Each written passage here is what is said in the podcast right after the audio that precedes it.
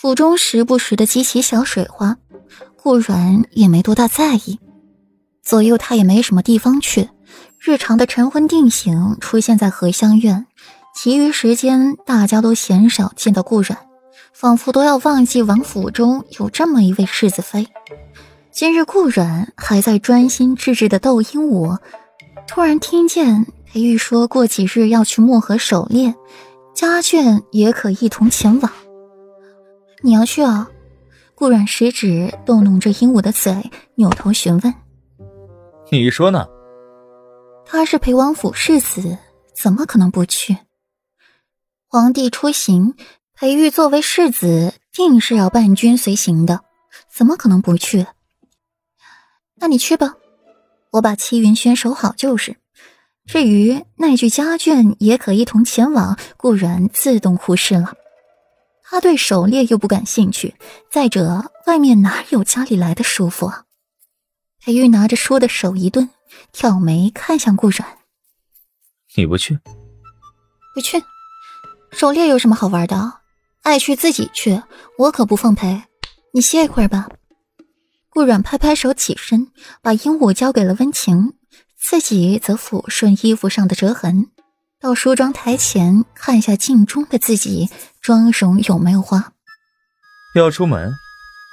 裴玉这些日子对顾染的习惯也甚是了解，见他这番动作，便知他又要出去了。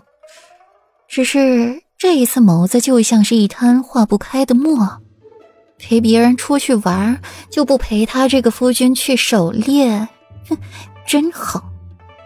废话。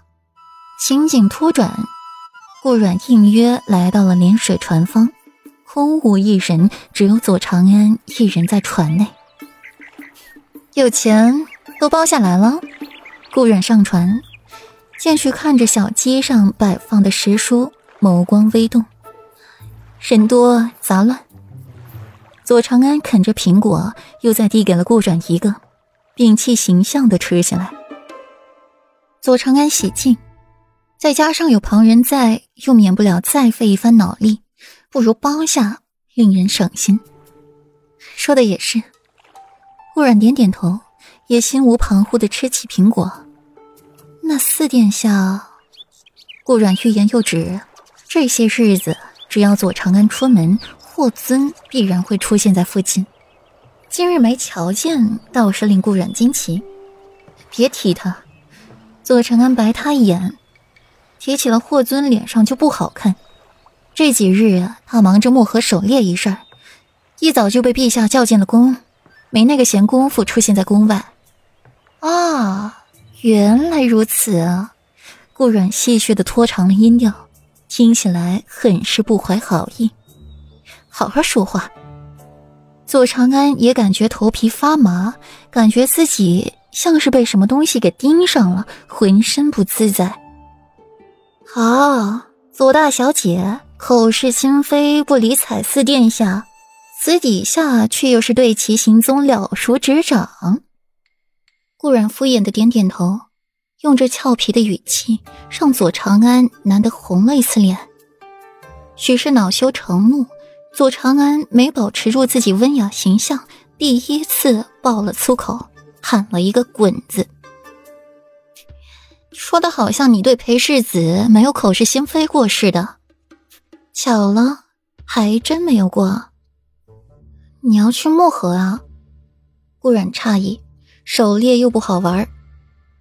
去，左右城中也没什么好玩的，趁此机会出去散散心。